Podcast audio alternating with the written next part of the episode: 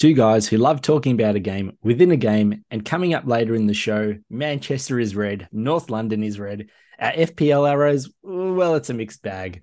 But we also look at the transfer market in the big short segment, try and find a differential in goodwill punting, and review the best captaincy picks in No Captain, My Captain. In association with Fantasy Football Scout, I'm Peterson. I'm Andrew. And this is FPL SideNet.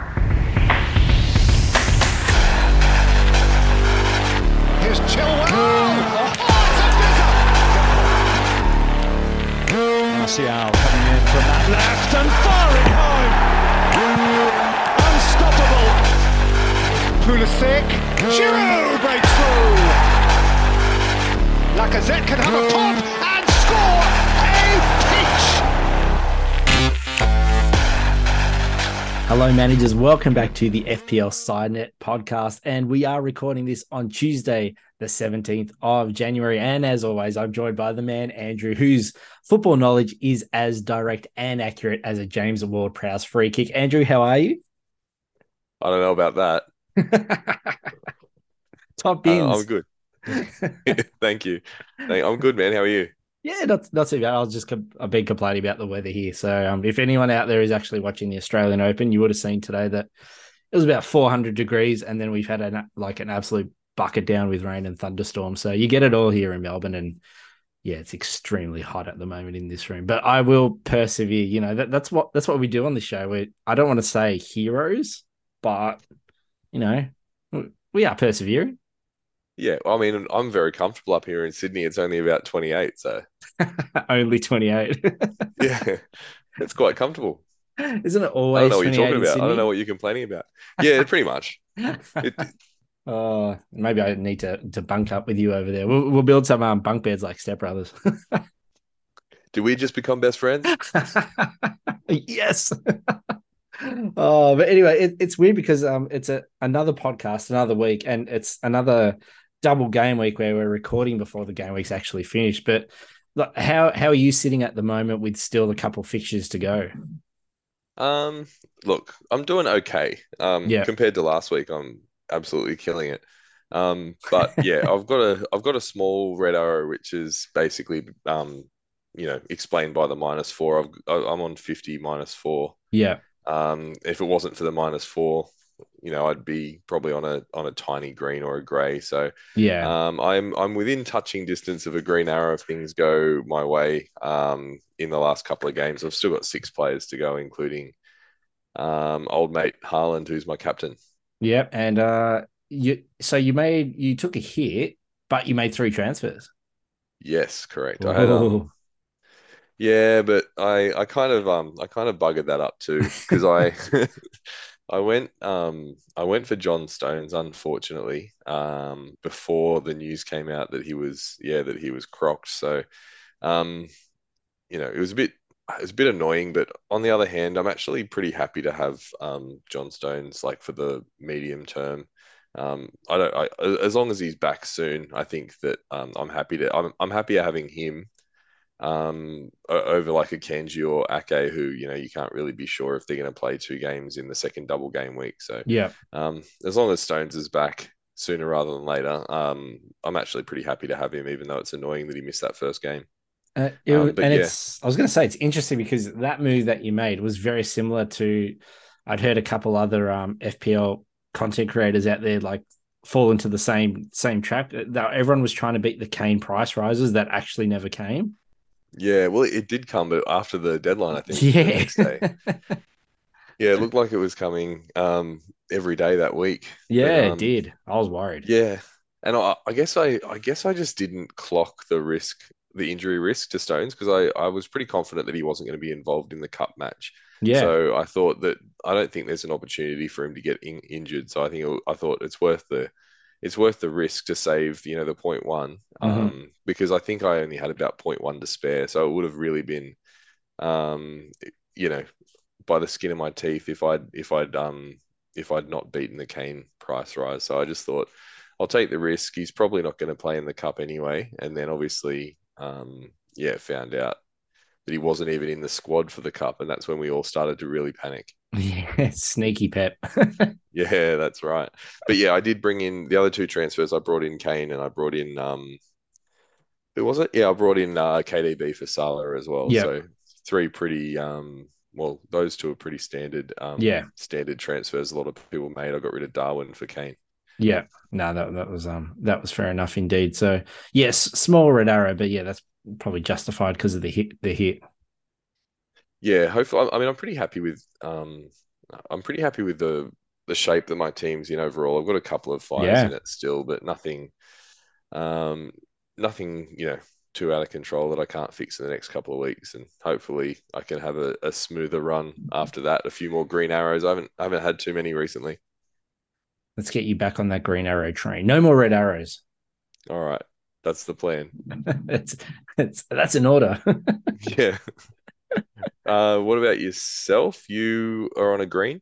Uh yes. So I am on a green. It's um what am I on at the moment? About a 10k green at the moment. So yeah, like yourself, I took a hit, but I only um made the two transfers. So um my transfers out. I'm trying to remember now what I, what I did. So it was yeah, Mo Salah came out and um uh Greenwood from Leeds came out too. So I had just enough money to actually um yeah keep Mitrovic and Haaland there. So yeah, I added Kane to that and got in Almiron from Newcastle. So uh, you know, a little bit disappointing so far because neither of them actually returned. But um, with the other game, I, I feel more comfortable having Kane than Salah anyway. Um, Oh yeah, definitely.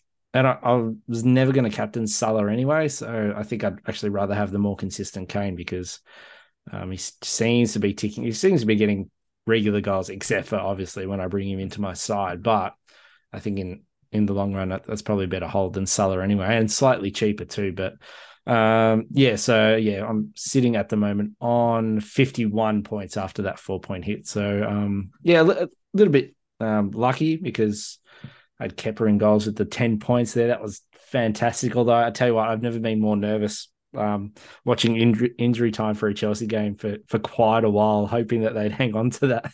Not only the win, but the Kepa absolute point all that was coming our way. And he just needed one more save and he would have picked up another point too. Yeah, that's right. I was pretty happy with that um 10 pointer for my team as well. Pretty much Yeah. saved me. Um I did see that like he um looked like he nearly got a yellow card as well and he, he, he I don't know it. Like, how he, prob- didn't get a yellow he card. probably should have got one. yeah, I'm not sure how he got away with that, but yeah, you like absolutely love to see the shithouser in. Yeah, Trippier with the nine points, which you know every single FPL manager has, so that actually works out to be nothing. And um, yeah, Rashford and Odegaard, Odegaard with the nine points, and he's just been phenomenal since the restart. And um, nice to actually get a return from KDB. I bought him in on my um, World Cup wildcard and hadn't seen anything from him. So when he set up Jack Grealish for that goal, I was pretty stoked the other night. But of course, um, he gets the returns when most managers get him into their side for the double game week. So um, yeah, that's right. Yeah, but I mean, you've got to be you got to be so stoked with um Odegaard. Like he's been Oh, so yeah. good for you. He, He's the best pick. He's the best pick you've made all season. Like you you you got in weeks before everyone else. Yeah, I'm, Um, yeah, I'm over, over the moon with it. And um, this week in particular was great because a lot of the other times Arsenal have scored so many goals and and you know got a lot of attacking returns, and it's been spread around with Saka and Martinelli. So quite often when Ode- Odegaard scored, like Martinelli still got some decent points, Saka's got decent points, and and Ketia. But this week it felt like Odegaard was actually the only one to to get in those points. So it, it felt felt real differential for once and because I had him, I had him last season too for that real purple patch. I, I managed to get him just before he he absolutely like burst into life. And but yeah, it was the same situation last season. I wasn't really seeing massive gains because yeah, Martinelli and um, what's his name, Smith Rowe was absolutely killing it at the time. So I went differential in Odegaard, but unfortunately the others kept ticking over as well. But um, yeah, that was that period of time where um Smith Rowe scored off the bench for like Yeah. five games in a row. That's right. And I was like, yes, you know, Smith Rowe's on the bench. I'm going to get one up on everyone. And then he'd come off the bench and, and Yeah. score every time. But uh, anyway, well, like yourself, I, I think I've still got six plays to go this game week. So, um, you know, very happy to see Cancelo back in the starting lineup, whether or not he, he starts the next game. And you know, still pretty surprised he only managed the one point in that game because he looked amazing. And I sort of wish Pep had dragged him at 60, 60 minutes or 61 minutes, I should say. So he could have banked Yeah. a clean sheet because, He was Like- playing too well. yeah, he was playing classic Cancelo. And yeah, I was um, pretty happy when watching him in that Manchester derby, seeing how he played. But um, yeah, and unfortunately, a lot of points on my bench, like a few other managers out there. But Yep. I, j- I just can't seem to win with Ben White at the moment. If I start him, he comes off at the 59th ninth minute. But if I leave him on my bench, he gets a seven or eight points.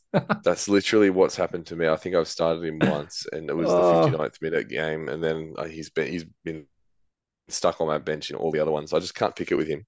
Yeah, I, I just can't pick it either. But um, yeah, look, I mean, I'm on the green arrow. Hopefully, um, I, you know, with those six players, I, I'm able to keep it green, and I'm not expecting a massive green because if Haaland goes absolutely, you know, berserko, a lot of them triple captaining him, that that might affect me. But um, that actually leads him very well to what I'm about to talk about because I want to talk about the Derby Day delight. So, you know, unless you were a Haaland triple captainer or a Kane owner, you're probably um, pretty happy with this, but yeah, the Haaland triple captain. I didn't go with it in the end. I, we talked about it on last week's show, but um, Yep. I, I know a lot of people out there did, judging by the numbers. Yeah, a, a couple of um a couple of people in my sort of main mini Yeah. league that I'm in with my mates, um, they've used it. Uh, and it could still pay off for sure Yeah, that's that right. game against Spurs. But yeah, um, for us non-triple captainers, uh, a good start to the game week for sure.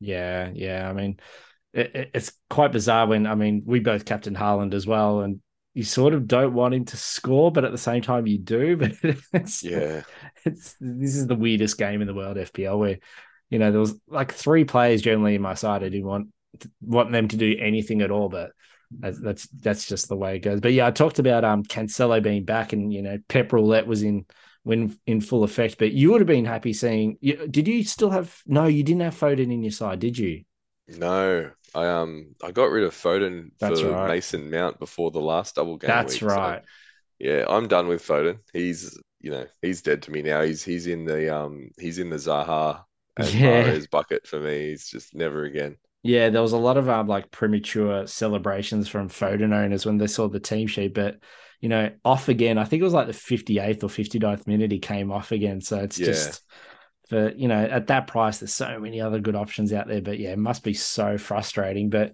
you know, the big talking point from the Manchester Derby was the Bruno goal and whether or not it should have stood. What what did you think about that?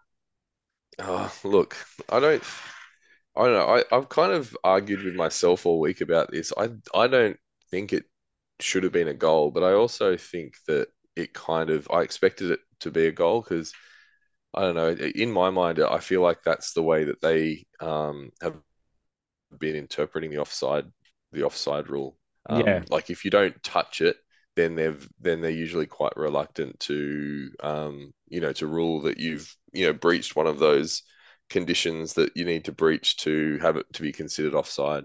Yeah. Um, but yeah, like it looked so bad. Like it looked like just just looking at it without without reading the laws, like just looking at it, it just looked it just stunk. It looked like it should have been ruled out. Yeah, yeah, it's definitely an Old Trafford decision there. So I don't want to upset United fans, but yeah, I, I honestly I don't see how that goal could have stood because he clearly interferes with the play, and yeah, he, he doesn't touch the ball, but he basically shepherds the ball the whole time from Yeah. bet- between Akanji and Ederson, and then uh, he's literally about to kick the ball when Bruno comes in and screams at him and and and kicks it off his toes. So Yeah, like I, Yeah. I don't see how you can't say it's not interfering when you know Ederson's setting himself up for the the Rashford shot, and you know A- Akanji's probably doesn't want to make a tackle to risk getting a red card, and you know the the mentality of all the players involved in that is completely different if Rashford's not there, or even if he just pulled up his run straight away, because yeah, you you know, chances are one of those defenders like Walker or Akanji just angles their run to sort of block off Bruno, and Ederson just charges out and just clears the ball. But yeah. I think that's what happens. I think if Rashford just goes, "Oh, I'm offside. I'm going to pull out of this," then Ederson Yeah. probably just comes out and just um just boots out. it. Yeah. But Yes. I mean, like again, I really um like I, I've seen quite a few this year um where I think to myself, there's yeah, that should be offside because what he's done has impacted what an opponent has done. Yeah, that's Um, right. and they don't rule it that way. I think this is Yeah. obviously like a really extreme example, and this is the one that's gotten the most attention. But I just think that they generally seem to interpret it like that. You know that if you know they they don't interpret um, actions which don't include touching the ball as offside very often at all. Um, the only real exception is. Uh, if you're blocking like a goalkeeper's line of sight, then they'll usually call, they'll, Yeah. they'll always call that offside. yeah. But apart from that, like they don't usually call it offside if you don't touch the ball, even though there's plenty of examples that, you know, I remember I can't think of any off the top of my head, which is which is great, but there's plenty of examples that I remember watching games and thinking, yeah, there's like the defender has definitely done something different because of that offside yeah, that's right, because of that player. Yeah, Yeah. but no, a very definitely. extreme example, that's for sure. Like it just it felt like common sense tells you that it probably should have been ruled out. Yeah, yeah, but um, you know, maybe we should have got some Rashford assist points for that. I mean, he basically just shepherded the ball the whole time. he protected it. if if FPL gave him an assist because they you know they said oh, upon review like he's got the faintest of touches you know Gelhardt style then I think I think maybe that would have been enough to burn down Twitter oh, there, there was a Bruno assist. Was it last season or the season? I think it was a couple seasons ago where he got like it was one where you had to see like you know 400 times on replay to see that it, it- he might have got the slightest of touches on the ball. I'm still convinced that he didn't on that Yeah. one that was it's that one was of those like ones where if you've that got was an player, EO decision I was going to say, it was one of those ones where you got the player, you're like 100% he touched it.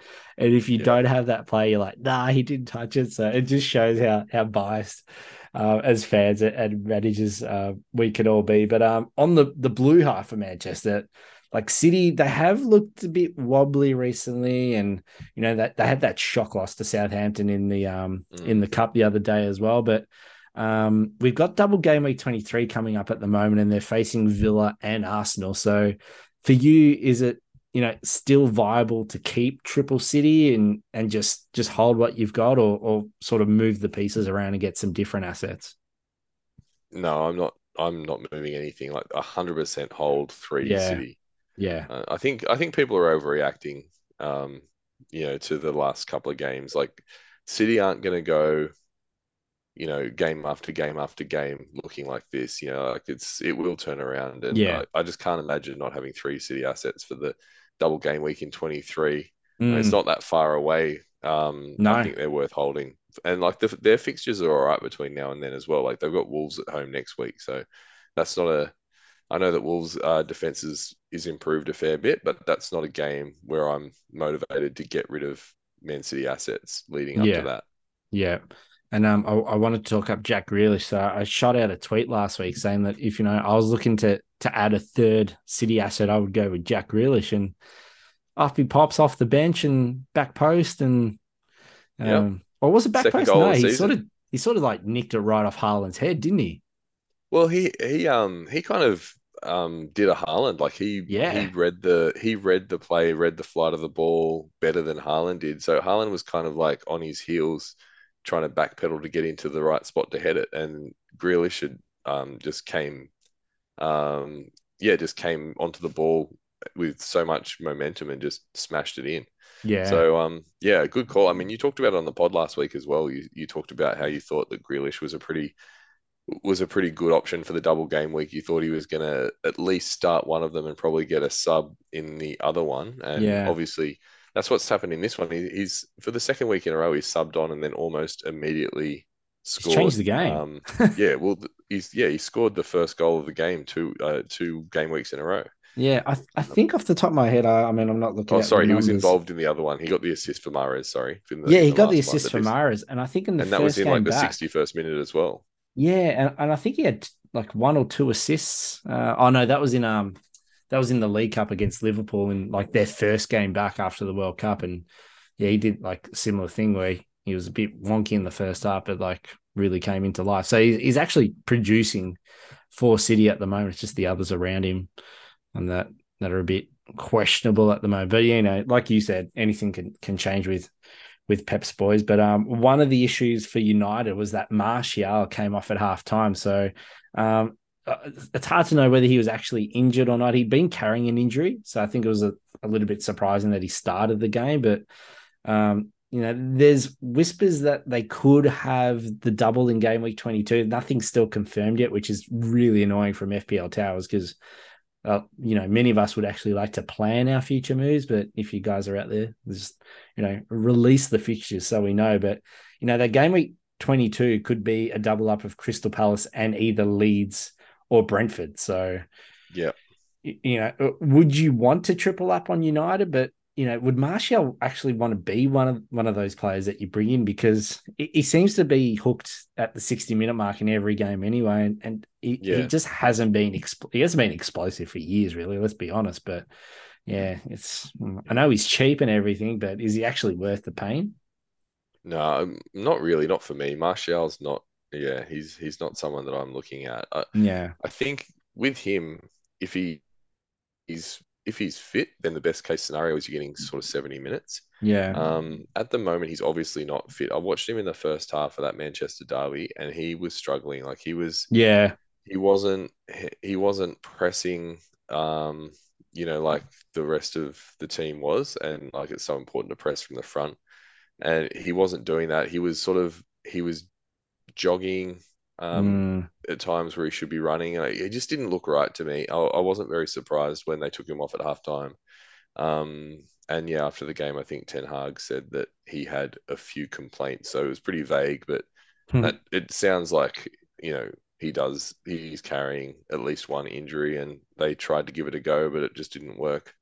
Um, which has got to put him in major doubt for the second half of this double game week. Yeah, yeah, and he's he's I mean he's flagged on on the game itself, so it'd be interesting to see um, whether he plays on it. Now I don't know if they've actually released Wout Weghorst price yet, but I wonder if we might see him um, see him feature for the second game because we saw him in the stands watching on um, in the first game. So you know, a United about to go long ball football, route one, like Big Sam style football. yeah, they actually have released his price. He's 6.0. Oh, have they? I missed that. Yeah, yeah, 6.0. Already selected by 0.1% of um, you know, of uh, of Weghorst truthers. so um yeah, I think that's a pretty decent price, really. Um, yeah. Especially if we find out that Martial uh does have an injury that's going to keep him out for a few weeks and you know he's and you know Man United do get this second double. There's going to be a few people that are tempted to go back to the Weghorst well. Yeah, I mean, he's cheap enough that you could actually do it. And yeah, I mean, it, even if he just sort of features off the bench for, for like, you know, 30, 40 minutes in each game, it, it might still be worthwhile the punt. yeah, it'd be a fun punt. That's for sure. It would um, be a very fun punt. It's always nice to have a, a vouch back in our lives. it is, it is. But I'm not sure whether I'm going to like wout up close or just wout from a distance. Um, I'm not convinced, but I, I mean, looking at Manchester United's fixtures, so they've got obviously we've got Crystal Palace coming up and then Arsenal, so that's not the best. But after that, in game week 22, as you say, they've got Crystal Palace and they might have a double with Leeds. Yeah. Um, or Brentford. And then yeah, I think it'll probably be it'll probably chances yeah. are it'll probably be Brentford because then they actually face Leeds in game week 23. 23. That's yeah. right. Um, but yeah, they've got Leeds and then Leicester and then Brentford again. Then yeah. Liverpool, which is nothing to worry about anymore. Yeah. Um, then the, the, Southampton. So yeah.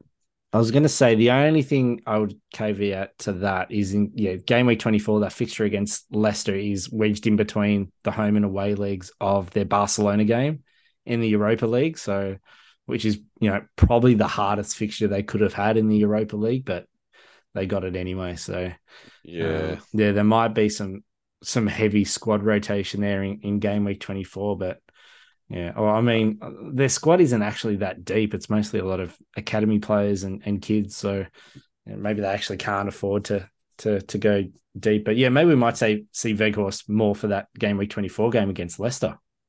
Yeah, well, I mean that's another reason why I think I keep on banging I keep on banging up uh, banging on about it. Maybe the third United um, asset that we should get is De Gea because you know that he's not going to get rotated. Yeah, um, and their defense is pretty good at the moment. So if you want if you're concerned about rotation with you know um, congested fixtures, then maybe De Gea is your guy.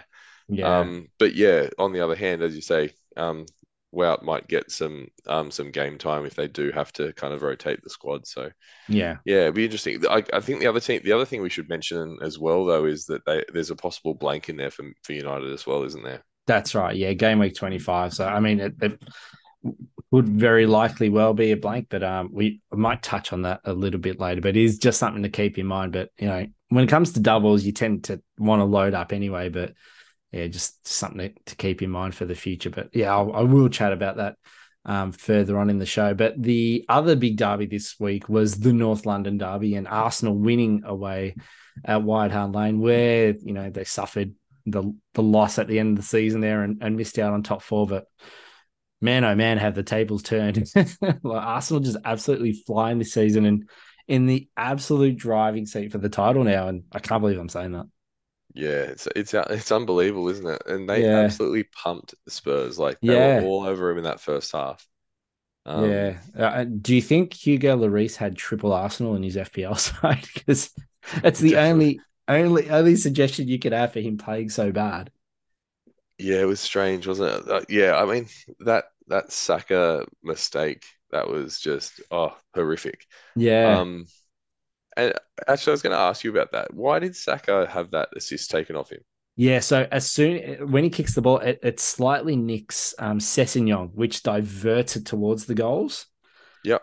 and and then then that hits um, Hugo Lloris, who palms it into his own goal. So Saka's shot is actually going away from goal, whereas Yep. the the Sessegnon touch diverts it towards the goal. So um, Yeah. yeah, that's they sort of changed that. I think it was like after the game or something. Um, I saw the tweet from FPL saying, you know, upon review it's actually been awarded as a, a Sessegnon assist. So Yeah. So, but like, but hypothetically, if the if the shot or if the if what if Saka's um I know it was a cross, but if it was on target before it hit Sessegnon, then he would be awarded with a goal because you get a goal if it's deflected.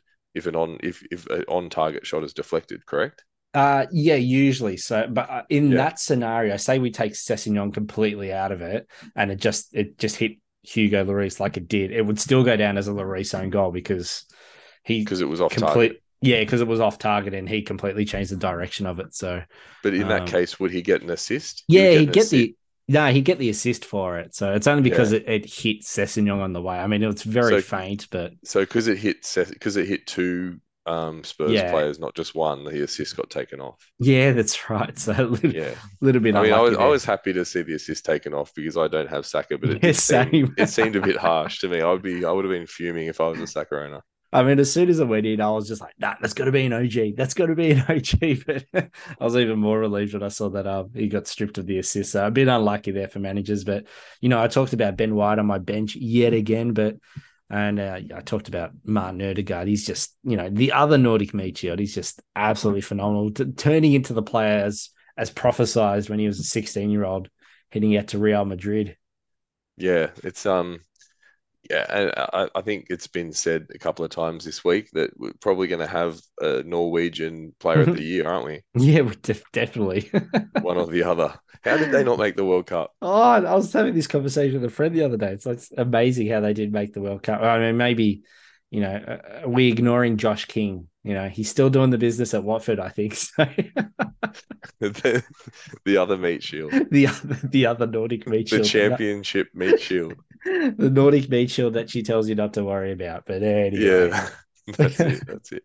But um, you know, it, it it was a long game weekend. it started all the way back on Saturday morning, and we saw some proper FPL trolling from like, you know, the troll of all trolls has to be Lucas Digne, and my God, he was already off the, uh, you know, he was already like hobbling off the pitch before I'd even turned my stream on to watch this game on Saturday morning and make my coffee. Yeah, he was um he's another one that's on my list, my ever expanding list of never again. Yeah, Like oh, just uh, you know, I, I didn't have him, and I really do sympathize with managers because he's one of those players when you see him and you just go, this this guy just must shit points, like, uh, and then but you have him in his side, and you know he'll you know give away a yellow card or you know just do you know own goals. own goals, um, sending offs. Uh, you know, I've seen it. I, I've experienced it all with Lucas Digne, but yeah, like yourself, he's sort of firmly on my list of like never again. I'm not. I'd, I'd rather go to the Polish Cafu and go Matty Cash instead. But yeah, for sure. even And though he's Lu- yeah, even though he's injured at the moment. even though he's injured, I'd rather have Matty Cash. yeah, that's right. I, I don't. I feel like Digne wasn't that injury prone until he went to Villa. I, I don't remember him getting injured that often at Everton. yeah, I, don't, I remember him more getting sent off. Yeah, and, and I definitely remember the own goals. I remember Yes. a couple of those. Oh, we've we've all been there, but yeah, you know, um, Leon Bailey, you know, having you know a bit of a renaissance at the moment. So you know, so many majors started the season with him, and he, he sort of failed to, you know, to sort of provide a lot a lot of points for managers. But he, here he was, twelve points and and man of the match. He looked unbelievable the other morning. Yeah, and a amazing bounce back after um, the game before against um, against Wolves, where he pretty much was in it against tears. Wolves? He missed the open goal and was in like that would have won them the game, and then he was in tears. Yeah, So um, yeah, I felt really happy for him actually. Yeah, no, it's good to good to see him absolutely flying at the moment. So I mean, his issue is he has to actually stay fit. Um, he always seems to pick up a niggle and then he's out for for a week or two. Yeah, yeah, for sure. Um, and there's just so many players around that price point um, Oh yeah, that that we want. Um, so I don't know. Like I, I'm one of those people that started with Bailey, um, and didn't get what I was hoping for. Uh, but I just don't know how I'm going to be able to get back to him. well, I mean, if he scores a lot more points, then we're all probably going to have to start making that decision. But um, uh, Mitrovic was back after his one game suspension and and missed that Chelsea game. But oh my god, I, I've never been.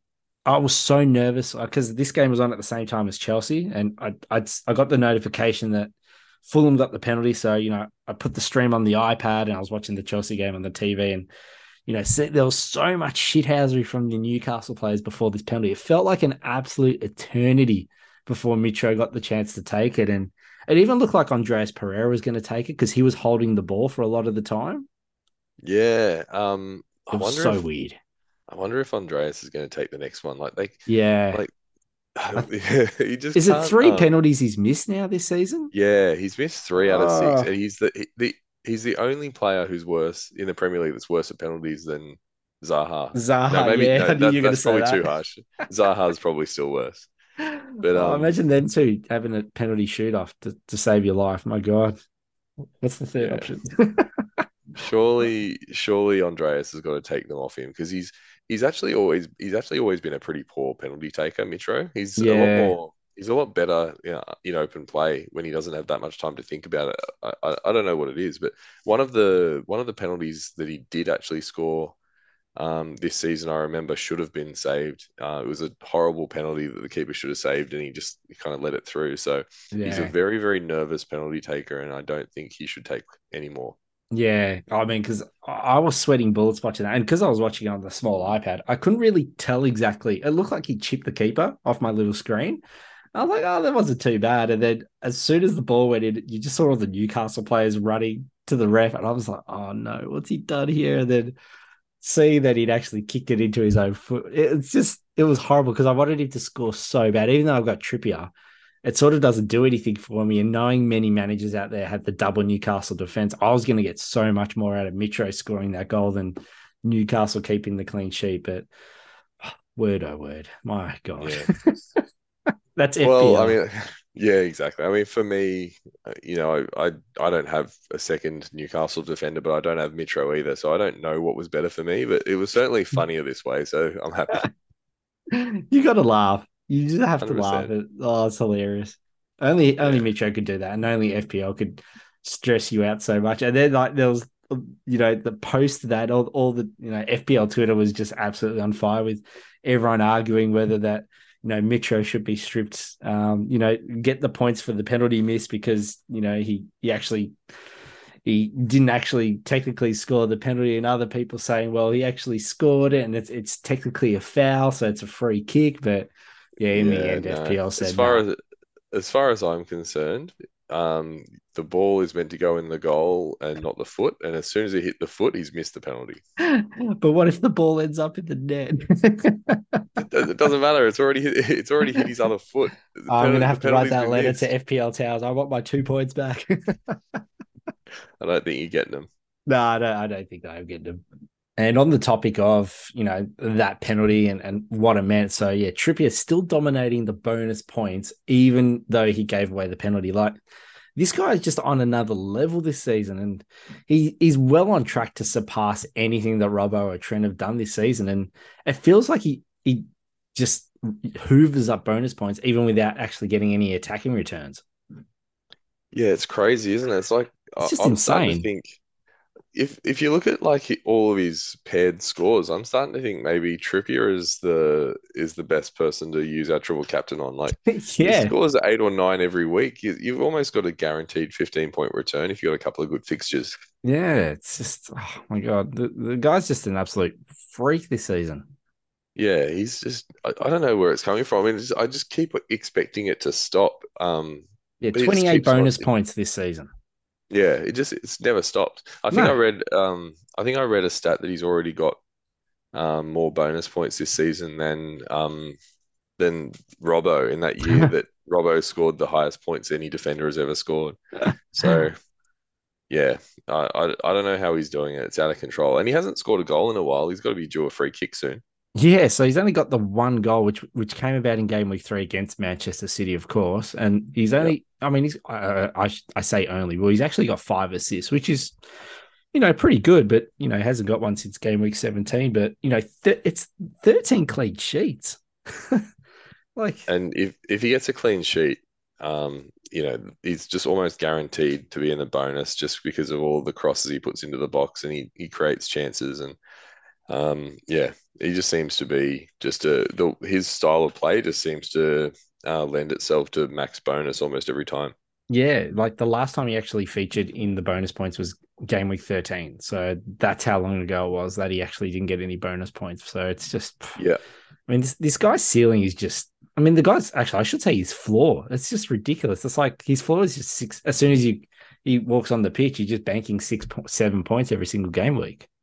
Yeah, and that's why I'm talking. That's why I'm thinking about triple captaining him sometime this year. I don't know if, if and when Newcastle are ever going to get a double game week, Oh, but if they do, it's a no brainer.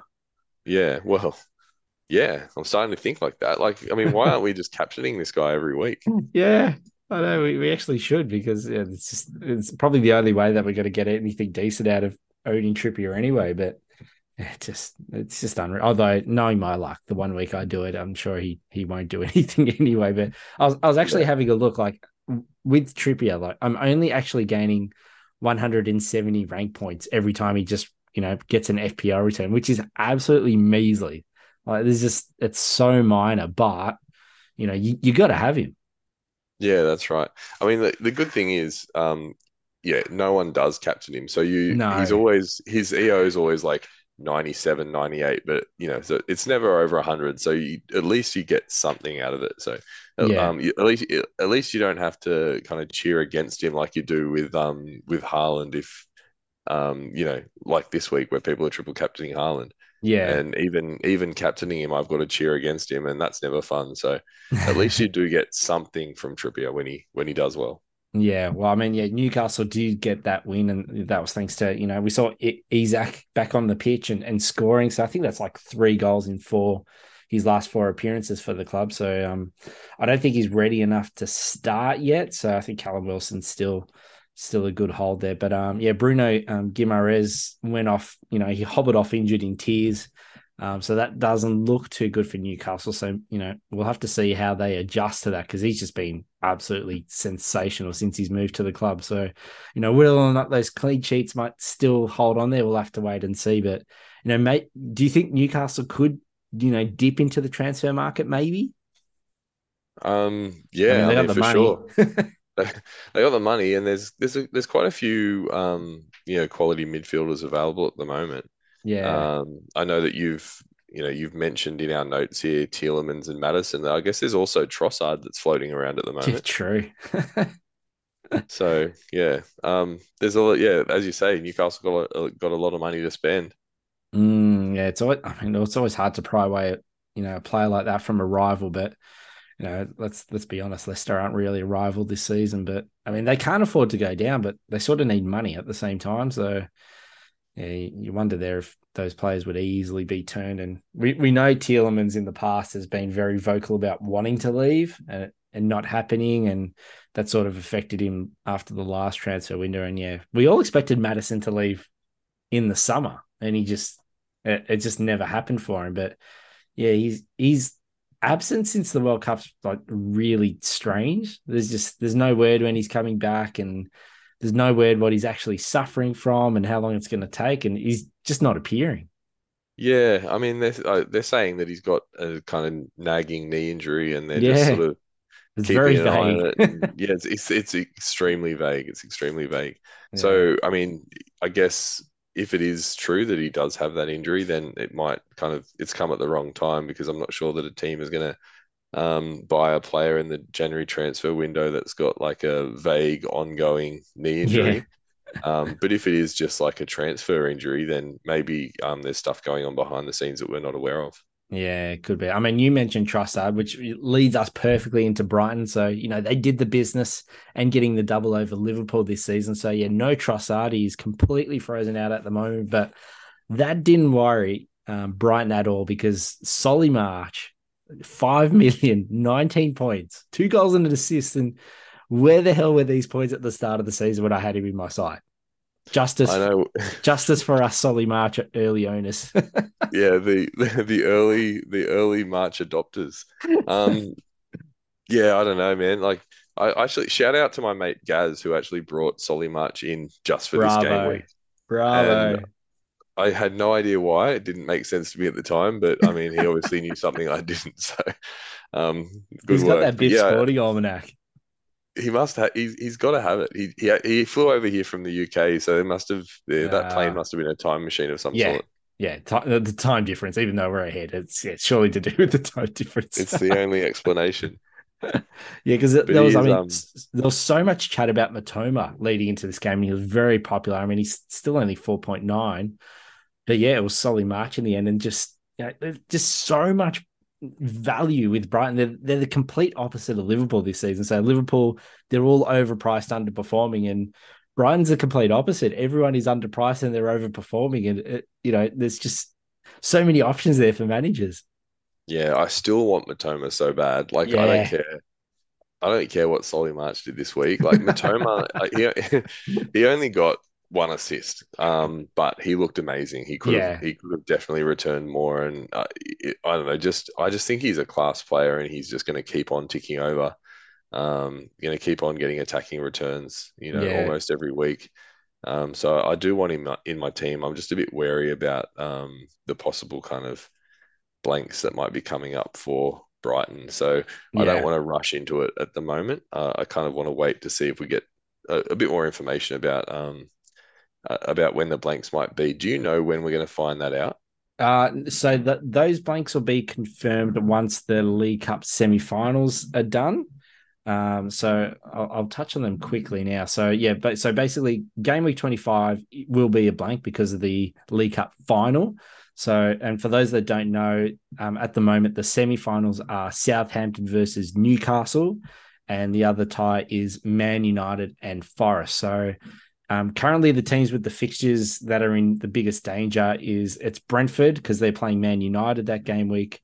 Brighton will be playing Newcastle. So I, I dare say those four teams, you know, most likely we're going to see Man United and Newcastle win these semi-finals.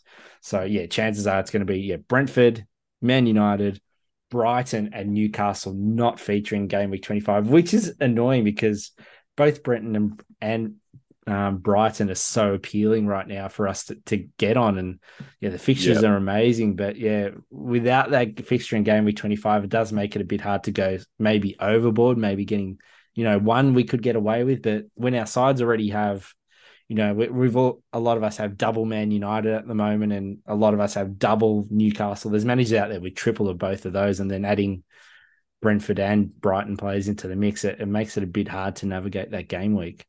Yeah, that's right. Uh, I'm just having a look at the schedule, and those League Cup semi-finals are before. They're be- basically between game weeks 21 and 22. They're before the game week 22 deadline. So Yeah, Um, yeah, so before game week 22, we'll have a whole bunch more information. Um, as you say, it probably is going to be, um, you know, Newcastle and Man United winning Yep. those games. But um, I guess we'll know for sure before the game week 22 deadline. So Um, it's only you know it's not that it's not that long away, so maybe um, for me at least, I, I I'll probably wait to see what's going to happen with those blanks before I start bringing in players that are at risk of um of having those blanks. Yeah, yeah, but you know that said, that we've still got four game weeks before that, and Brighton's fixtures of you know they've got Leicester, Bournemouth, Palace, and Fulham. From an attacking perspective, that's probably the sweetest four fixture run you could actually have. Yeah, I know, I know. It's, It's you so know, sort of like talking ourselves out of getting you know a, a certain Brighton player because oh I've got to transfer them out in game week twenty five or, or bench them, but you know there's the possibility of, of missing out on decent points here. Yeah, oh for sure, and that's the that's the dilemma. Yeah, Um, yeah. So, are you looking to bring in a Brighton asset in the next couple of weeks? Yeah, look, looking at those fixtures and the way they're they're playing, I mean, I think I think I heard somewhere that they're the most attacking team since the World Cup. Like in all the top five leagues in Europe, they're the most attacking team. They've scored the most goals, XG data, blah blah blah. So, Yep. and yeah, you just watch them and they're just so exciting to watch. But Brighton's that team where you know you could have Mitoma in for this this game week, and then suddenly it's Mac Allister getting the points haul, or it's Pascal Gross, or it's even the new guy Ferguson up front. So they're a type of team that tends to share the points around. But I think just actually being involved with Brighton, you, you, you across the next four game weeks, you're surely going to get some points ac- across the board in you know numerous fixtures there. Yeah, that's right. With Brighton, it's um, you know, some teams have got like a talisman, like um, Yeah. Brentford with Toney, and other teams it's more like you buy yourself a ticket in the raffle and you and you hope for the best. Yeah, Um, and unfortunately, Brighton are more in that in that category. But um, you know, I get in terms of ranking the assets. Um, what do you think? Mitoma's number one, or is Solly March number one for you? Oh, I, I think you know, watching Brighton recently, Mitoma's still number one for me. He's just, you know, he's really nailed on. He had a great World Cup too, and just looks so dynamic on the left. And without Trossard there, looks fantastic. So, yeah, Mitoma, I'd probably go second. Mac Allister, um, he takes a lot of the set pieces. He's only five point four million. Nearly scored as well the other day too. So, um, and he's still high off the off the World Cup. And yeah, maybe maybe Solly March, just for old time's sake. You know, we, we got some Yeah. history there, me and Solly. No, I think I agree with you. I think those are the three. Um, you know, maybe Ferguson if you need to downgrade one of your forwards to free up some cash. But yeah, um, yeah, I, I really like Mitoma, McAllister, and then probably Solly March third.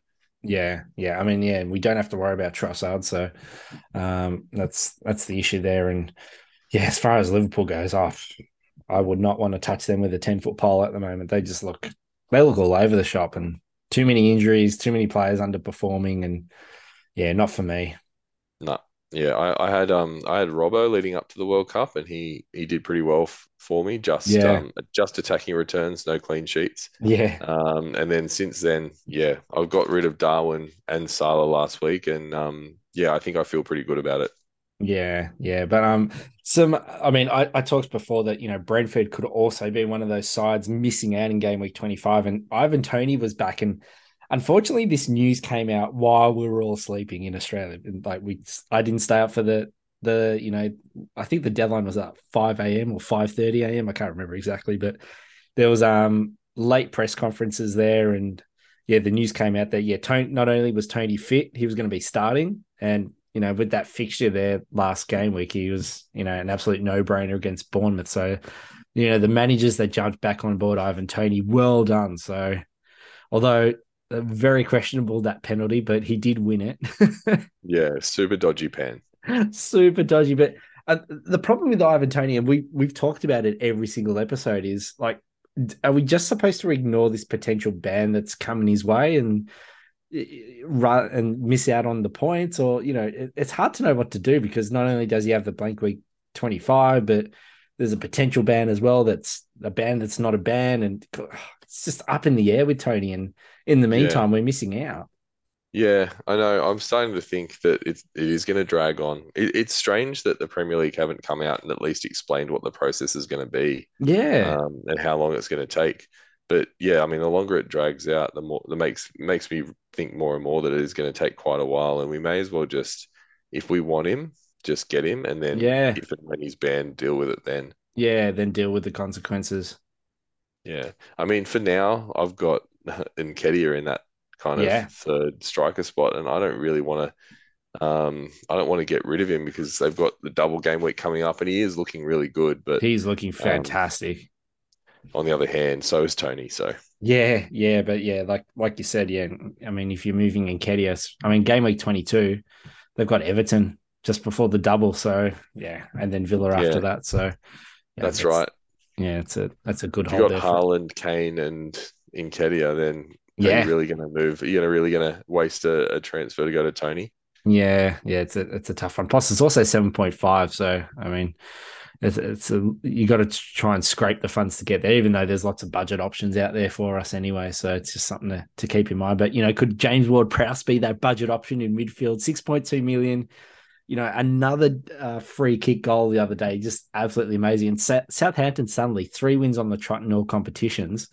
Um, I know it was against Everton, so I'm not getting too far ahead of myself, but he seems to be playing slightly different the last few games that I've seen. He's playing more like a number 10 further up the pitch and, and really getting involved. Yeah, he's definitely playing a much more attacking role the last couple of weeks. And that um that was it the first goal? It was the open play one. Yes. Um, it was sensational. Oh, Like it's what a what goal. a touch. Yeah, fantastic goal. So um, it looks like he's got you know he- he seemed to be lacking a little bit at the start of the season. It's, it looks like he's got his confidence back. That's for sure. Yeah, yeah, maybe something about Nathan Jones coming in has has, has helped that a bit, but um, yeah, I think now he's only one or two goals away from David Beckham's free kick um, record, so he's uh, got that target in mind. And, uh, hey, here's a question for you: Would you be more confident of Mitro taking a penalty or James Ward-Prowse taking a free kick from you know outside the box? Like I'm not even joking. James Ward. James Ward-Prowse, yeah. I'd be much more confident. like yeah, I'd definitely be more com. Yeah, James Ward Prowse. James Ward-Prowse. Yeah, I I might have to put that question up on Twitter and see what see what the people think. But yeah, I'm with you there. James Ward-Prowse, hundred percent. He's Especially, especially if you if it's um, what would you prefer in fantasy? Because there's no minus two if um Yeah, if Ward-Prowse misses. misses. yeah, So not as much riding on, on the line, is there? Yeah, that's right, that's right. I'll take James Ward Prowse any day. but yeah, I mean, talking about Everton, I mean, the bad teams at the moment in in the league and, and targeting for FPL are just so bad. So, you know, Everton are bad. Frank Lampard's surely going to get sacked any day now. West Ham are bad. Talk about Moyes, you know, West Ham got getting some replacements lined up. Leicester have just reverted back to Leicester from the start of the season where they just are at sixes and sevens. And Bournemouth, ever since they announced Gary O'Neill was Bournemouth's permanent manager, they've just gone to absolute crap at the moment. And you know, it, it we I was talking before about those fixtures for for Brighton where they had that attacking run where they're playing most of these sides over the next few game weeks. Yeah, exactly. Uh, it, it's it's a bit scary. Um, not owning their assets for games against these these sides. As you say, they're they're absolutely terrible. Um, and I'm just yeah, just looking at Leicester. Like I, f- I feel like when I I had Ward at the start of the season, they were horrible. I in my in the wild in my first wild card, I dropped Ward for Iversen because I thought that Iversen was about to get the spot, and then Ward turned into a, a world beater, and so now I've gone back to Ward, and he's terrible again. So oh my god, it's shocking, isn't it? yeah, oh man, this game that'll do me. Yeah, I saw Um, so many managers out there who had the, the Ward kept a double up um this game week. Um, you know, bench bench Kepa and yeah, having all those points points on their bench. So I think one of them was um, you know, friend of the show, shout out to to Mira. So her bench, she had 28 points on her bench this Oh, game week. man. So I think she had yeah, Ben White, um, Bueno and Kepa on there, and then it's someone else who just managed to get two points. But oh, you know, when you want to use the bench boost, you end up it ends up being an absolute toilet. And then there's game weeks like this where you end up having a ton of points left on your bench. Yeah, if you'd be you'd be uh, so stoked if you got 28 points on your bench boost. Oh my god, I, I that's probably the best bench boost I'd, I'd ever have. So I- Yeah, I I'm just happy I've if I get like that. four points. Yeah, I remember a couple of years ago, I think I got about six points on my bench boost, and it was just oh, yeah, it's the worst. It is the It's- worst of the chips. it is, it is. Especially because you do so much planning for it. Like you, you- the amount of effort you put in trying to, you know, get your your whole squ- not just your team but your squad ready for like one particular game week. you know, most of the time when there's doubles. And then a lot of the time, the players that you have don't play two games anyway because there's like cup games and and rotation and there's just like there's such a small time frame between the games anyway it's just oh yeah I, I can see the appeal of managers just playing it in week one and getting it over and done with Yeah, definitely, definitely. It's kind of like um yeah, like the effort that you put in for the bench boost for the for the minimal return. It's kind of like referencing a, in in your university assignments. You know, like I just stopped doing it just because you know you take hours doing it and you get like one or two extra marks, and that's how the that's how the um the bench boost feels for me. Oh i can't beat that like honestly that, that what a way to finish the first part of the show with that reference so oh that, that's great anyway what we're going to do now is we'll take a quick break and on the other side we're going to preview the upcoming game week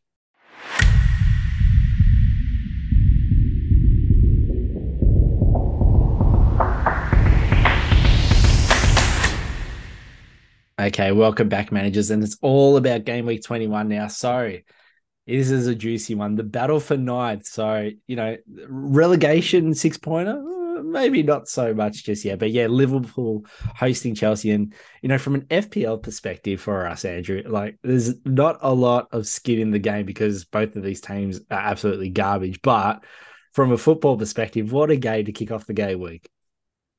Speak for yourself. I've got all sorts of skin in this game. I'm I'm, I'm still a Mason Mount owner.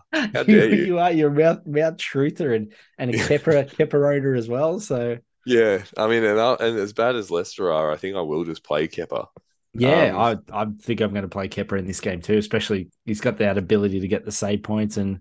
You know, Liverpool looked. Uh, Liverpool. I was going to say Chelsea looked a little bit defensively better. Um, again, I mean they were up against Crystal Palace, but um, Benoit Badiashile uh, made his debut and looked absolutely fantastic. So just adding a bit more, you know, uh, oomph into that Chelsea backline that they've been lacking all season. Yeah, and Kepa looked better in this game as well, didn't he? Like he's sort Yeah. of been at fault for a, a couple of the recent goals that they've conceded, but um, he pulled off a few really good saves, and he seems to me to be like a bit of a confidence keeper. So hopefully, it's the start of a better run of form form for him. Yeah, let's hope so. But I mean, there's still lots of Salah owners out there, and I would, you know, I'd urge them to hold. Um, you know, unless they've got some real fires to put out in their side, because you, you know, as a, a Chelsea fan, I, I can tell you Salah scores just about every single time he he walks onto the pitch against Chelsea. He's got such a such an axe to grind against the club that um he started out with. So yeah, he's definitely Yeah, true. definitely a good hold there. Probably not a captain captaincy shout though, but yeah, def, definitely a hold. But um, then we flow into um a game that's oh, there's a lot on the line here. So Bournemouth, Nottingham Forest, and you know this is must win for Bournemouth, but Forest have just since the the World Cup they've been absolutely amazing. They're just picking up points and. And they seem to have a settled side now and scoring goals for fun. And, you know, Gibbs White putting out you know, through balls and crosses that are just absolutely amazing. Yeah, I don't know if you remember the first um, matchup between these two teams this season, but I think it was the game where Nottingham Forest were up 2 0 and then Bournemouth came back That's away right. from They did home too. and, and scored three goals and won 3 2. So Yeah. um, I'm predicting, I mean, I think that um, For Nottingham Forest are playing a lot better now than they were then. I'm predicting a little bit of revenge for that, um, yeah, for that loss. yeah. Um, I think they're just gonna, I think they're gonna have a bit too much for Bournemouth. Mm, yeah. So yeah, I mean, it's it's getting pretty bad for Bournemouth. So there's you know this is definitely one of the ones they've probably circled on the whiteboard in the in the locker room saying must win. So um yeah, a lot on the line for them there. But yeah, Leicester Brighton the next game up, and oh, I mean we talked before at length about Brighton and on paper, there's just this looks like a great game for Brighton assets. Yeah, it's Mitoma time, isn't it? Mitoma time. Sounds like um, Power Rangers. It's Mitoma time. yeah, exactly right. Oh Um, yeah. yeah, I think there's going to be a few goals in this game. Um, yeah, Leicester seem to be back to their their leaky kind of self. Um, Mm. Brendan Rodgers starting to get, get under pressure again. um, yeah, Brighton are just absolutely flying. So Yeah. I mean, it is a home game for Leicester. Hopefully, you know they're a bit better at King Power, but yeah, I just don't, I just can't see them um, containing Brighton.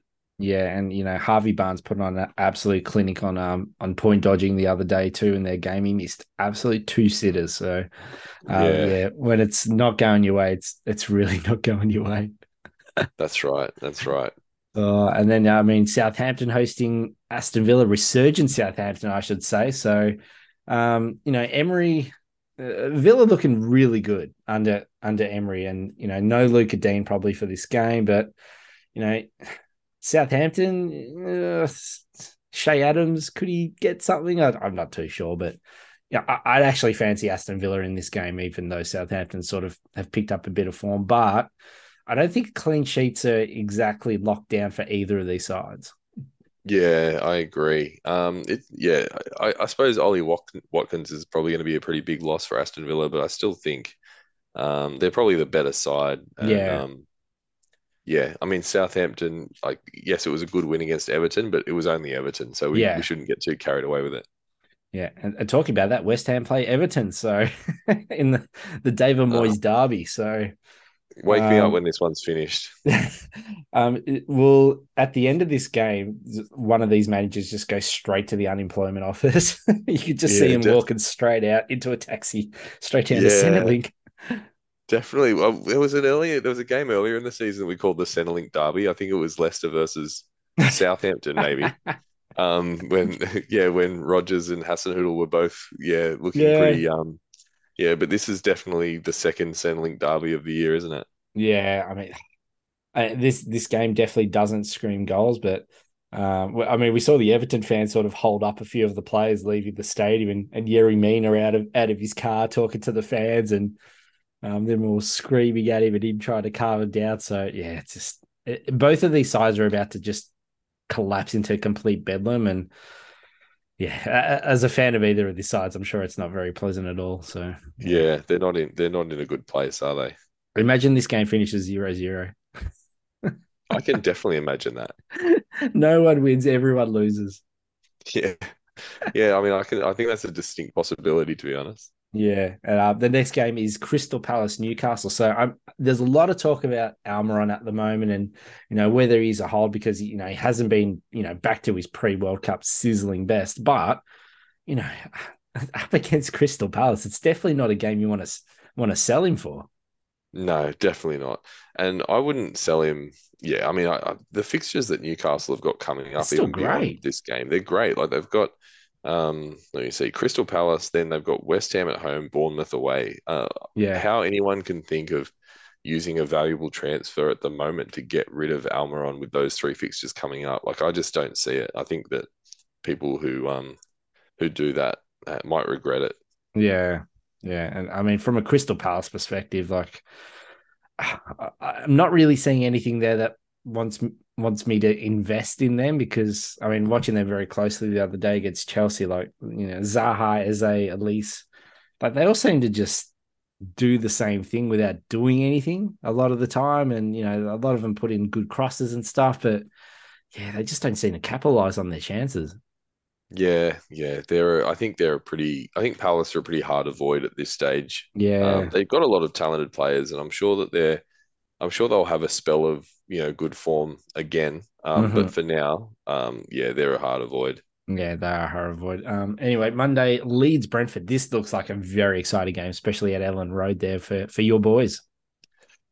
Yeah, that game against um that game against Villa that they lost the other day was a bit brutal. Like yeah. they would, I feel like they were the better team and they just didn't kind of finish their chances. But um, this is another opportunity to get some points on the board. Brentford are playing pretty well, but they do play um, you know they don't play anywhere near as well away from home. So no, um, yeah, that'll be a. I think that's going to be a really good game. Yeah, I t- tell you what, great game if you're an Ivan Toney owner. I reckon.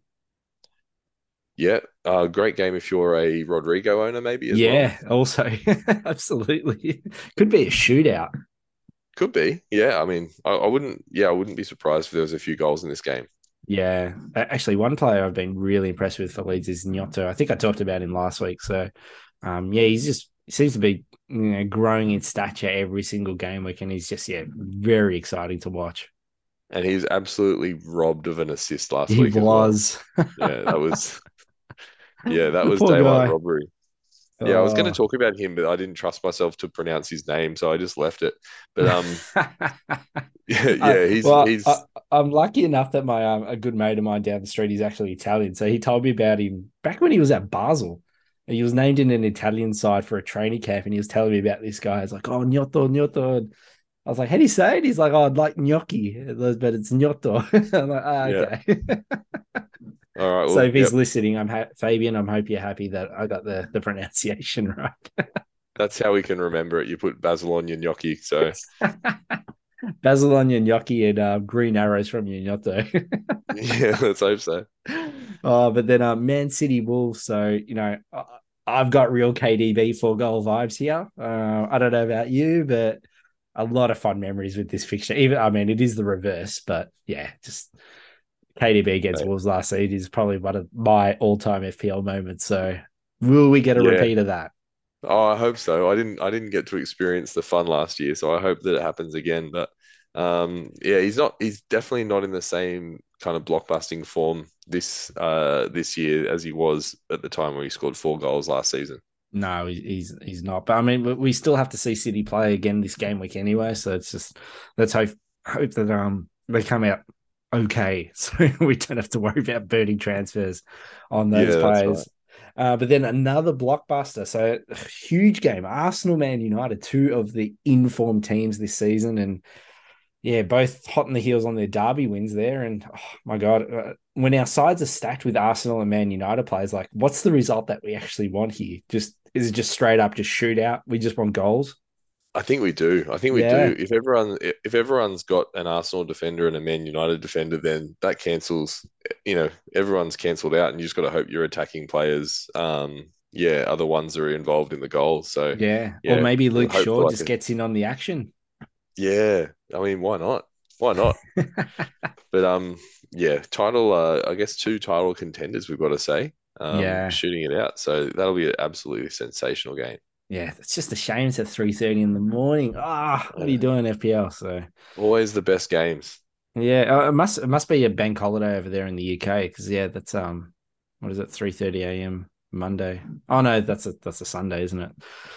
Don't worry about me, people. I'm I can't count at the moment. So, and the final fixture of the game week is Fulham Spurs. So, I mean, uh, it's it's hard to sort of address this game until we see Spurs play again um, this current game week. But yeah, I mean, uh, you you still fancy Fulham to get you know get something out of this game because they're just flying at the moment. They look fantastic. Yeah, they look great. You you definitely back Fulham to um to score Yeah, in that game. Um, and as you say, Tottenham aren't looking the best at the moment. But having said that, um, Harry Kane always finds a way to get himself some chances in any game. So yeah. And you Um, talked on last week's show about you know one of the the important things of getting Kane in for this double is actually also having him for this Fulham game. Yeah, that's right. Um, I mean, I just felt like with, you know, Arsenal playing Man United, um, you know, it could be a pretty low scoring week. So I really wanted to have, um, you know, a really, yeah, Harry Kane for for this fixture, which is a pretty good attacking fixture. Uh, Yeah. Fulham have been impressive, um, but much more impressive um, in attack than their defense. You, you know, you still feel like they're going to concede um, a goal or two every game. Yeah, they Um, do. Yeah, I mean they are much improved. Um, even their defense is much improved, but you still feel like they're going to concede most games. So yeah, I, I'm I'm happy to have Harry Kane for that game. But yeah, I don't know. It'd be interesting to see who wins it. Uh, Fulham, you, you wouldn't put it past them. Well, that is a juicy slab of fixtures we have to look forward to. But now it's time for the big short segment where we look at all the transfer trends and look at who we should be buying, selling, and holding. And no surprise at the moment, top five transfers in all the people we've talked about. Ivan Toney leading the way, followed by Martin Odegaard and Marcus Rashford. Solly March coming in fourth there, and Luke Shaw getting more and more owners every single game week coming out at five and the top transfers out. So yeah, Leandro Trossard um, out of out of the Brighton side and out of our game week uh, FPL sides there. Mitrovic, you know, frustrating too many owners there after his penalty shenanigans. Mo Salah still, um, you know, losing managers by the dozen at the moment, and then yeah, Darwin and Martinelli. So Martinelli's a little bit surprising, don't you think? Yeah, a little bit. Yeah, Um, especially with that double coming up in twenty three. But I guess I guess uh, I think there are people that want to make the switch from Martinelli to Odegaard, and that might be um, what's happening there. Just yeah, trying to get the optimal three Arsenal players before the double. yeah, yeah, it's, Similar to what people did with Cancelo last week. Although obviously Martinelli um, was traveling a lot better now than Cancelo was last week. But yeah, similar thing. Yeah, it seems like a real luxury transfer getting rid of Martinelli. Certainly, yeah, I certainly don't have that luxury in my squad. I've got a few other, um, I've got a few other, yeah, houses on fire before I worry about uh, luxury transfers like that. Oh well, talking about transfers, um, what's on the agenda for your side this game week? Um, I mean, despite the fact that I've just said that I've got a few fires to put out, and I do, um, I I'm actually really determined to roll a transfer this week. I think that this this week is a really important week to roll your transfer if you possibly can. Uh, Mm. Uh, personally, I think um you know for a few reasons. I guess we've got double. We've got a possible double coming up in game week twenty two, a Yeah. definite double in um game week twenty three. Um, and then in terms of the blank game week in 25, um, we're going to have um, a lot of information about what teams are blanking before the game week 22 deadline. So for me, I think having two free transfers going into game week 22 is uh, will be really valuable. Yeah. Um, so I, I'm yeah, as I said, I'm determined to roll my transfer. Um, so much so that I'm actually, you know, going to be probably starting Mason Mount this week, who's probably one of the biggest fires I've got in my team. Oh, Um, in Mount we trust. well, I used to I used to trust him, um, but I mean he's playing Liverpool this week, who their defense looks horrific, um, and yeah, they just seem yeah they're just they're just off it. So if he's going to score against anyone, um, it'll be this week against Liverpool. Mm, I like it. Maybe Chelsea might have that um Mykhailo Mudryk bounce there after his 88.5 million or whatever it was moved from Shakhtar Donetsk. you never know. Absolute bargain. Hashtag bargain. oh, but anyway, um, for my side, I'm I'm in the same camp as you, so I'm I'm likely rolling at the moment. So I don't really have a lot of yeah, I don't really have any fires to put out. Probably my biggest one might be Mitrovic, but as I mentioned there, I'm still fairly confident he might get a return at home against Spurs there. And I mean, I sort of want to use that spot to maybe get Niket um Nketiah in game week 23 anyway when Arsenal get their double. So Yeah. if I did do it at you know getting him out of my side, it would be very short term and would feel like a bit of a waste anyway. So I think having Yeah. you know rolling and having you know two in the pocket might you, you know be a bit of a power play for the next couple game weeks. So there's no temptation for you to go from like Mitrovic to Toney and then Toney to Nketiah, or just I can't afford it, so I'm No. priced out of that. So I couldn't I couldn't do it anyway if I really wanted to. And I mean the the, the other thing I, I'd sort of thought about was maybe you know moving Almiron to Mitoma, but you know it doesn't really make sense to get rid of Almiron, you know, away at Crystal Palace and you know Newcastle Yeah. are a top four side. yeah, Yeah, he's playing in the front three for a top four side, and he's got three really good fixtures coming up. So Exactly. So yeah, Yeah. I'm going to be. I think I'll keep on onto Almiron for another week at least, and and yeah, have those two transfers up my sleeve, and and yeah, maybe make some moves the, the following week um, with some other plays instead. Yeah, and I guess these um, these plans to roll our transfer could completely go out the window if we get some injuries in the second uh, game, Yes. the double game week this week. But I guess yeah, we should caveat it by saying that you know, at the time of recording, happened yet. yeah, exactly. Um, hopefully, I'm not tempting fate by saying this, but yeah, knock on wood. I'm Yep. knocking. anyway, it's time for goodwill punting, where we look at it differential for the game week for, for managers out there on a free hit or, or wild carding and or looking just to do something a bit extreme. So, Andrew, who have you plucked out of the goodwill punting hat? Um, yeah, coming coming out of the hat, I've got Danny Ings this week. Stranger Um, Ings.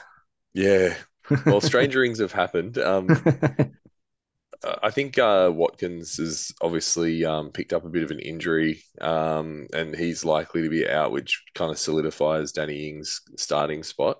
Yeah. Um, they've got Southampton this week, which is obviously uh, Danny Ings' um, former club, so he'll be pretty motivated to to play well against them. And then they've got Leicester, so the Mm. next two are really um, the next two are really good fixtures. He's on Yeah. pens. Um, Aston Villa are looking a lot better. He should be nailed for at least the next couple of games. Um, he's only 6.4, 1.6% owned. So I think if you're looking for a one week punt or two week punt, look no further. Yeah, or maybe one of those ones where you got to transfer to Burn. Like, yeah, if I had to transfer to Burn, I could do you know Mitro to Danny Ings for one Yeah. one week. I don't think I, I think coming out of the double game week, I'm I'm not sure there's any engaged managers out there that have got an, a transfer yeah, true. maybe there's a handful. Maybe there's a handful. Uh, I like it. No, that's that's a really good pick there. So I, I really like it myself. I'm going with Brennan Johnson from Forest. So yeah, 5.6 million again up front with the goals are one percent owned. So yeah, fresh off his double against Leicester and yeah, he took those goals really well. So yeah, he, he seemed to to nail himself in that side now. And yeah, Forest just in great form since the since the um, World Cup and you know also in the League Cup semi-finals. So um, and a good run of fixtures around this too to to sort of make the punt worthwhile. Yeah, yeah, I like that one as well. I, I'm pretty sure that um Brennan Johnson's on pens for them as well. Yeah, he could. Yeah, I think you're right I there. think he so. is. He definitely he definitely was. I know he missed one, so unless they take him off them, but um, yeah, I think that's a really good pick. I like the I like his uh, I like the way Fos, uh, Forest are playing. yeah, they're, Um, they're they're in form. He seems to be in like have some good confidence at the moment. So a couple of good fixtures coming up. So that's a that's a pretty good pick, I think. I like it. And now, oh, captain, my captain. Now, you know, or as you like to call this segment, oh, vice captain, my vice captain. Yep. Who have you got? Um, I've got Haaland. I mean, this is all dependent on like, I mean, Haaland could still go absolutely berserk against Spurs in a couple of days' Yeah. time. Well, I mean, I think even if he doesn't, I just don't, I'm not ready to um I'm not ready to say that Haaland isn't the perma captain. yeah, Um, you know, two even two or three blanks in a row is not going to be enough to tell me that I, I need to start looking elsewhere. Yeah. Um, I, I can't say no to Haaland in a home game um against a bottom half team. Like it just makes no sense. yeah, Um, so it's still Haaland for me. And then I've got um second, I've got Kane Yep. away to Fulham. And third, KDB home to Wolves. Mm. Probably, you know, maybe I'm being swayed by what happened last year against Wolves. But um, yeah. But yeah, I, I, I like him, and ho hopefully, um, playing against Wolves gives him those good vibes from last season, and he can, um, yeah, he can rekindle some of that form. Yeah, definitely one of his um his favorite clubs to, to face against. So yeah, like yourself, I had Haaland and, and Kane coming in first and second and third. I went with Trippier. So I mean, we sort of touched before that maybe Trippier should be the perma cap and you know, and a, a away game against Crystal Palace with you know the best defense in the league and Yep. potential for massive attacking returns. And you know, it might not be the, the worst worst part in the world, but yeah, I think City at home against Wolves is still still the one to go with. I think. Yeah, I, I like that. I mean, I, I think I've captained Trippier once this season. He got me nine points, and yeah, he seems to get that almost every week. So yeah, it's a pretty good, pretty good alternative captain choice if you want to go crazy. But yeah, as you say, um, there's really no need to go against Haaland. Yeah. Yeah, no, I, I'm I'm not game enough to do that yet, unless things change in their game against Spurs. So, um, before we finish up, just a, a roundup of the FPL Signet Podcast League. So, yeah, it's a bit difficult because we're still midway through, but yeah, league leader is still Stu Pankin there with his side, Wadelaide 23, sitting on 1,241 points. So, absolutely killing it. And yeah, sitting on 48 points so far this game week. And um, great to hear from Stu too. So he got in touch on, on Twitter and and thanked us for the shout out on the show. So um, yeah, like like I said last last um episode, it's always great when you see familiar names in the podcast league doing really well because you know it it it wouldn't be as fun if it was just like some random person that just joined our league just for the sake of it and never actually you know got in touch with us or, or listened to the show.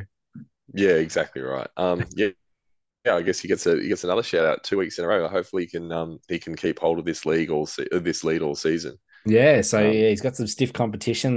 There's um, you know, Ross is coming up behind him, and, and Mira coming back to reclaim her throne. So She's still there and thereabouts. she's still there and thereabouts too, and, so is Ross. But um, yeah, so far manager of Game Week 20 is um also a friend of the show, Nick Tui. So we decide keep you cool. Currently sitting on 66 points. So that's um it's bloody brilliant at the moment, 66 points. So just having a Not bad at all. no, not bad at all. So I was having a look at his side before, and yeah, a lot of a lot of points there. So he has, as it quickly loads up. Let's have a look. So he's got yeah, yeah, the Trippier and Botman double up there. Bueno with the six points, which is a massive differential. Only you know two percent owned there, and Um, yeah, Rashford. He had Bruno Fernandes for those nine points, Nice. and also had yeah Kevin. Controversial addition to his score there. very so. Um, he was probably very happy when Rashford decided not to touch the ball there at the end, and yeah, also had KDB and Ivan Toney. So, um, yeah, great week there for Nick. So hopefully he can um, kick on and, and get an even better score. So, um, yeah, myself, I, I think I'm, I'm sitting at ninth at the moment. So yeah, not too bad about that. But um, yourself, Andrew, Um, a bit further down. Um, Just I- only a little bit. it's only You're it's coming. only You're coming, man. It's yeah, yeah, yeah. You can't rush these things. I'm I'm 40th now, so um yeah, it'll 40. be if I yeah, exactly. If I can um if I can get anywhere near you this season, I'll be very happy. Ah, we're only halfway through the season, so there's a, we- we've yo-yoed a lot this season already. So, uh, yeah, I'm, I'm sure you're going to be uh, climbing back up the ranks there. But uh, yeah, before also before we finish the show, just uh, the social media plug. So yeah, Twitter and Instagram for the show. If you're not following us, that's at FPL Signet, and yeah, please give Andrew a follow at FPL underscore Point Break. And yeah, just remember hit those like and subscribe buttons if you're listening to this show that that has a ranking system. Um, give it a nice little five star rating if you like. Or you know, if if you feel like it's only worth a one or two star, you know, that's that's your prerogative. So, but yeah, give us the give us the five stars, people. So, um, yeah, you know, it is late. It's Tuesday night. We need to get some sleep. So, Andrew, all that's left to say, my friend.